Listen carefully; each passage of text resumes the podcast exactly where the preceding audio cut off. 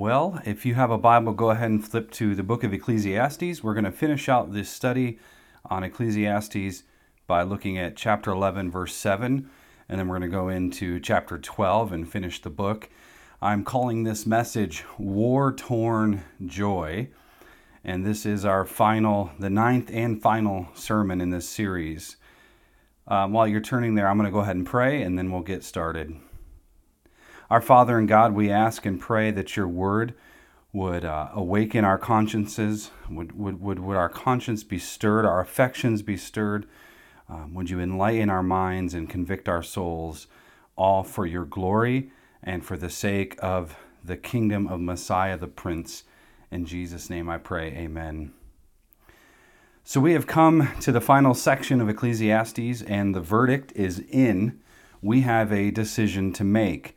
Will we succumb to the temptation of gross negligence of God's created order and the vanity found therein? Will we complain about work, complain about the rain despite God's times and seasons, and in general find ourselves being curmudgeons about what God has given us? Will we be ultimately autonomists or will we be theonomists? And if we choose the latter, what might that entail? So let's examine the preacher's final words of this long treatise on well fettered, war torn joy.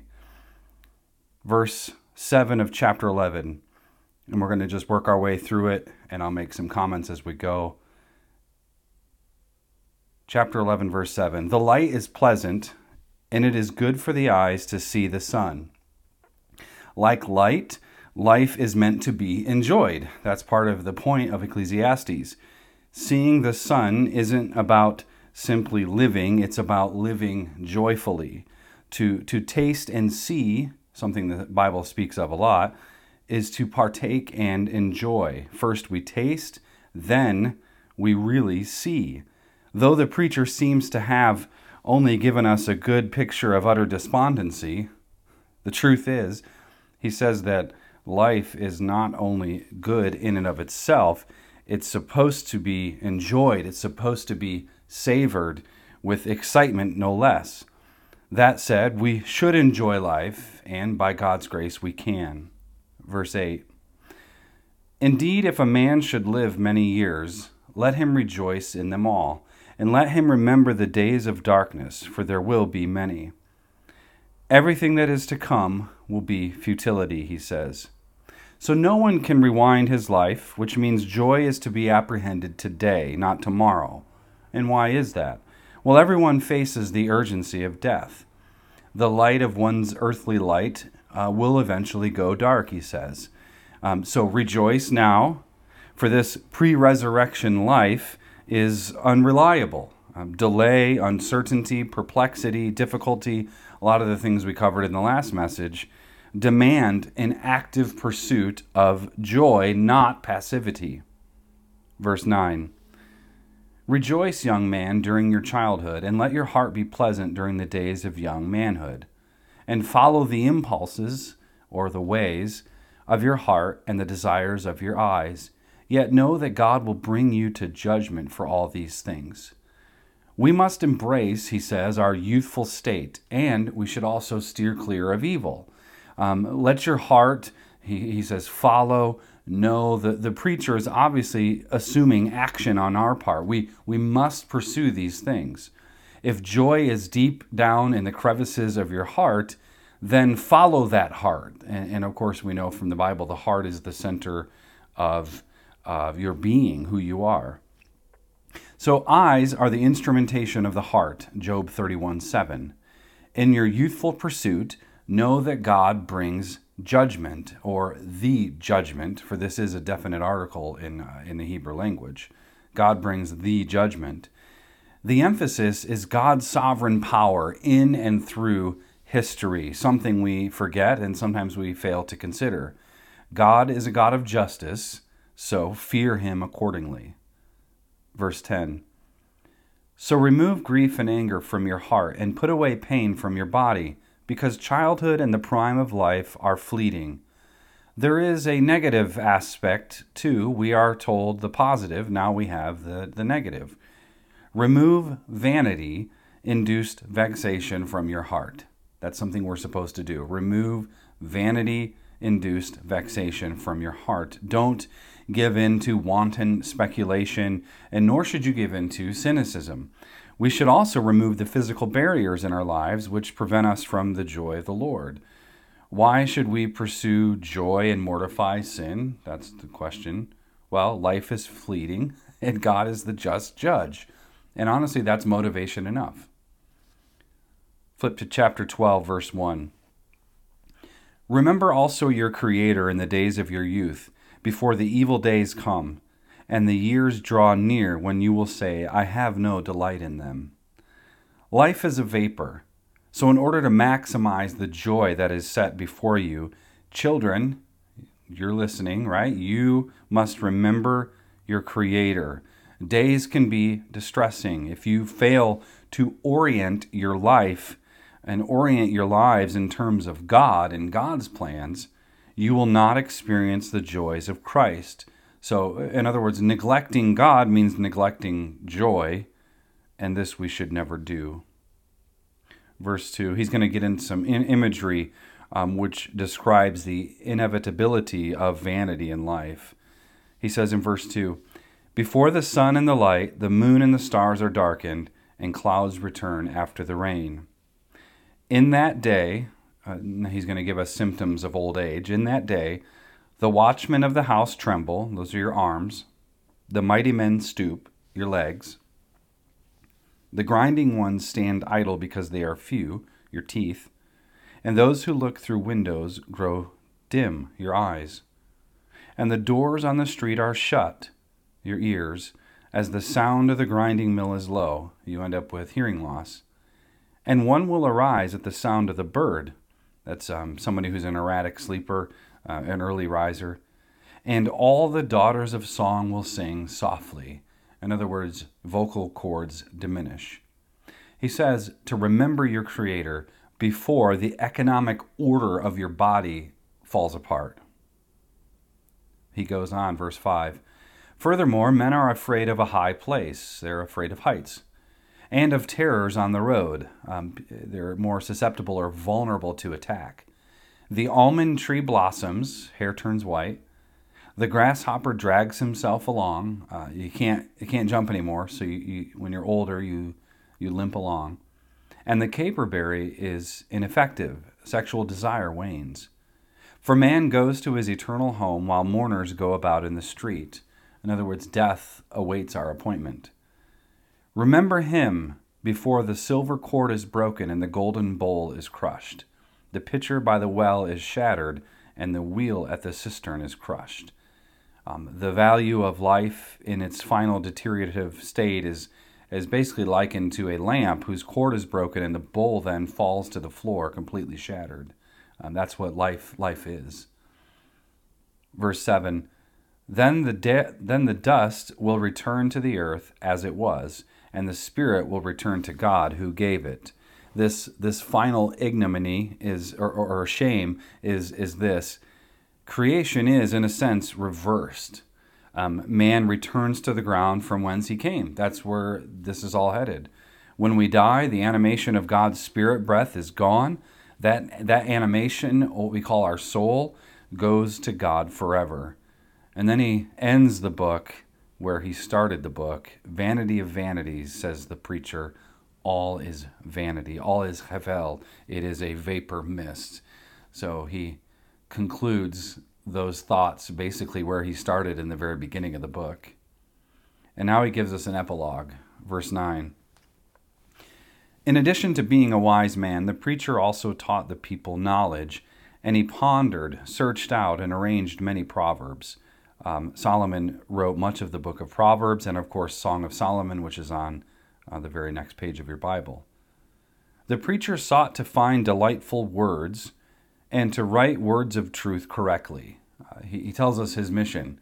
His mission was an honest one. He, he he's not a nihilist, nor is he a pessimist. Uh, the words in this book are, are meant to be delightful, they're meant to induce joy in our lives. Uh, they're meant to, to, to be truthful. They are truth, he says. And when truth is heeded, um, you know, that's Truth is heated, joy is the result. Verse 11 The words of wise men are like goads, and masters of these collections are like well driven nails. They are given by one shepherd. So, wise words are goads, he says, which are large pointed stakes um, that prod animals along, you would use for ox and, and so on. And, and the wise um, oxen would sometimes, of course, need a little prodding. They're hefty animals. But the wise man, the wise man who listens to the wise words, he says, is like a nail pounded into wood. But it's not pounded into wood by an unruly, uncaring carpenter, but by a shepherd king who cares for you. Wisdom moves us like a goad, and it holds our lives together like a nail holds together wood. Verse 12 But beyond this, my son, be warned. The writing of many books is endless, and excessive devotion to books is wearying to the body. Um, kind of a funny verse that's usually used, uh, sort of tongue in cheek, but with print on demand, books are rather easy to produce these days. Um, not so much in the ancient world when clay tablets were used or even papyrus. Um, he says, Wisdom is good, but don't let it ruin you because your pursuit of it could actually wear you down. That's his warning. Verse 13. And this is his final conclusion. The conclusion, when all has been heard, is this Fear God and keep his commandments, because this applies to every person. So the entire the entire message of Ecclesiastes is summarized here.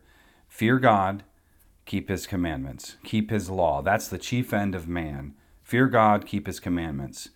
Um, our fear of God, that's our worship, drives our law keeping, which is our conduct. So, in other words, knowledge leads to obedience, not the other way around.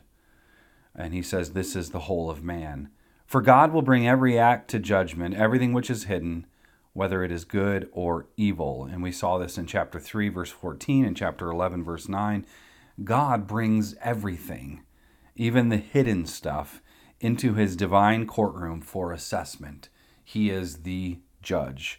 And this is a life of faith. we rejoice, we remember, he says, to do these things. Rejoice, remember, um, we're to fear, and we're to keep. So let's pull out some application as we consider this um, final message of Ecclesiastes. So, Ecclesiastes is a giant cattle prod. Like a goad, wisdom is supposed to guide and direct our lives. Left to ourselves, we'd spend our days in the ditch, but this is not at all God's plan. As Christians who are called to walk the path of Jesus our Lord, wisdom is most certainly one of the things that we need to pack for the journey. So, what is wisdom? Well, wisdom, we've said it a lot in this series, but wisdom is knowledge put into practice. Knowing something, doing something. Wisdom is the maturation and uh, uh, of the whole of one's being so that he or she functions in complete obedience and complete submission to Christ. So wisdom comes along and as the preacher has said, this this wisdom is like a nail being driven or or a goad being poked into the rear of an ox. So I, I take this to mean that sometimes wisdom hurts. Sometimes it hurts. Um, wisdom has some bumps and bruises, and this is because none of us comes out of the womb with lives marked by full blown wisdom and maturity. Um, it's going to take falling down. It's going to take some scratched knees, some grass stained pants. That's just the nature of life and working and growing and maturing. So, in a lot of ways, um, the truth of Ecclesiastes can be likened to sandpaper. Wisdom, like sandpaper, can be rough for the untreated, foolish person, and like wood. The wood needs to be shaped and molded into a suitable frame in order to be used by some creative visionary of a carpenter. In order to shape it and mold it, it has to be cut to size and smoothed over. Sandpaper, we know, is rough but it's for the good of the piece of wood. Wisdom for the fool is rough, but it's for the good of the person. Now, it's one thing to say that this is the case, it's another thing to demonstrate it. If you recall from earlier in our study, I emphasized that Ecclesiastes pushes the antithesis. Uh, it explores the terrain of the realm of the absurd. That's what Ecclesiastes is all about. It, it pushes all of the limits of foolishness and imprudence. Uh, the preacher has spent 12 chapters outlining all the profundities he could muster up. He, he also touches um, on the extraordinary circumstances surrounding injustice, surrounding death, wealth, and basic living in God's created order. So the point has not been to embrace the, the morbidity of sin, death, and, and rebellion as if those things come to us from the hand of a sadistic God.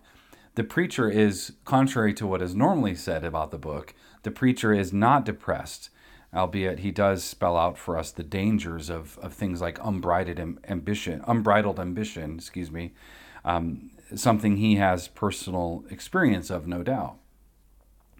So the book is not meant to put you in a state of depression. It's meant to put you in a state of war torn joy. And I would also uh, add um, victorious war torn joy. But why do I call it war torn joy? The complexities of life are what they are because God has chosen for it to be thus. Not that He is sadistic, um, it is God's created order, and we were the ones that had chosen to mess it up. And as a result, there is a time to laugh and there's a time to cry. There's a time to live, there's a time to die. People are born, people die, life goes on, and um, you know, not to break to you, but I'm going to break it to you anyway. Um, you're you're more than likely to be forgotten about, and that's kind of the way it is. That's the vanity of life. So man cannot make straight that which God has made crooked. Um, when God determined to make a triangle out of three sides, he didn't do it so that we could call him a liar eh, by making a triangle out of with four sides. That's not how it works. Um, remember, we are not in a position to judge the judge. But Koheleth here, the preacher, has explored everything wives, wealth, and wine. He's had it all. All of the W's wives, wealth, and wine. Um, wisdom, he says, excels folly, yet wisdom itself sometimes um, seems to come up short in life. Um, there is oppression. Perhaps there is a better way to have never been. Maybe there's. Um, maybe it's better to never have been born. He says earlier. Um, there there is wealth in the world. Perhaps it's better to be alone and enjoy it yourself. Um, there's poverty. Well, maybe it's just better to be dead. See, poor men become kings Kings never listen, and on and on we go on the political merry-go-round. He, he's touched on all of these things. And what I'm suggesting is that true joy is a war torn joy. It's joy in the midst of the vanity. It's a fight to be satiated by the gift of Jesus in the gospel in the midst of the blessings and problems of life. It's a conscious decision to remain faithful during the battle war torn joy is much more preferable than, than a pliable, superficial joy that's dictated by circumstances and only circumstances. Out of all the situations that Solomon put himself through, his conclusion is the same every single time, and it's our decision to make. What will we do with it? And this is what he tells us in this last section Rejoice in your childhood, remove grief, remember your Creator, fear God, and keep His commandments. This, I'm arguing, is the formula for war torn joy in your life. Rejoice in your childhood, remove grief, remember your Creator, fear God, and keep His commandments. Well, let's go through each one, each one of those. The first, he says, is to rejoice in your childhood. That's in chapter 11, verse 9. Children, do not waste time with foolishness. Do not waste time with foolishness. Your parents aren't raising children to be children, they are raising children to be godly men and women. So, your job, children, is to do what the Catechism teaches you to do. Why did God make you and everything in the world? Well, for His glory. And so, how can you glorify God? By loving Him and doing what He commands. You see, you're never too young to start your lifelong journey of loving God and doing what He commands. You are never, as it turns out, too old either. Number two, remove grief. Chapter 11, verse 10. If you're going to experience war torn joy in your life, you have to remove its impediments. There are real obstacles to cultivating joy, and they always, without fail, start with the heart that is largely unsettled. When our hearts are fixated on covetousness or greed or conceit or licentiousness, it is in a state of unsettled turmoil. So do not be deceived. Idols do not bring settling comfort, com- the settling comfort of peace and tranquility. They dismay us, they injure us. So, mortification is a key component to war torn joy. So, repent for your anger, repent for your lust, repent for your murmuring, and so on. That is how we remove grief. Remove it from your heart. Surgically, do spiritual surg- surgery with the gospel of Jesus Christ. Number three, remember your Creator. Chapter 12, verse 1. We are told to remember because we are prone to forget. We are prone to wander, and we do so with this uncanny amnesia. So remember your Creator in the days of your youth, because we all look back and all of us wish we had more time. It is not as though time, though, moves faster. Recall that increased wisdom means increased vexation. Time doesn't move faster as we grow older. Our perception of the past and the present, however, grows dim. So don't waste your youth and don't waste your life. Remember your Creator, as He is the only true anchor for the soul. Number four, fear God chapter 12, verse 13. The preacher's conclusion, like the rest of his argumentation, runs contrary to human wisdom, and this is because it is God's wisdom. And God's wisdom is always, each and every time, one step ahead. The key component to the wisdom equation, which is a key component to war torn joy, is a healthy, reverential admiration for God. Fear God. When we fear God, we realize his unchanging power and justice. And that goes back to chapter 3, verse 14. This justice delivers us from wickedness outside and self righteousness on the inside. That's chapter 7, verse 18. Fearing God is the beginning of wisdom, but guess what? It's also the end as well. There is no progress in Christianity when fear is left behind when fear of God is left behind. See, fearing God is the first step. It is our worship of God in every area of life. In all of our work, in all of our business, in all of our recreation, all of our planning, all of our uh, you know family life, etc., and so on, a fear of God must be ever present. If it is not present, it will be squashed. Fear is knowledge. Knowledge is where it all starts. And lastly, he says, uh, keep his commandments, chapter 12, verse 13. See, if a reverence for God is the first step, then obedience, of course, is the second step. Knowledge of God precedes obedience to God. You can't obey God to the fullest if you don't know what it is He requires. So the end of the matter is fear and obedience, knowledge and wisdom, worship and obedience. That right there is war torn joy. See, these five imperatives listed are the key ingredients. They are the keys to the car. If you remember the car, we've been talking about that throughout this series. Everyone made in the image of God gets a car. They get a car. And to be made in the image of God is to have that car. It's yours to have. So, but, but the only um, only the regenerate though gets the keys to the car, and only the regenerate those who are elect, those who are in Christ, can make the car do what it's designed to do. To take your friends out, go to the to the mountains to see the, the wonders of God's creation and so on, to to enjoy it. Um, that's your life. That's joy. That's war torn joy means that there's some mileage on the car. You've been places, you've seen some stuff, you've had a few oil changes, and you've had a few detailing jobs.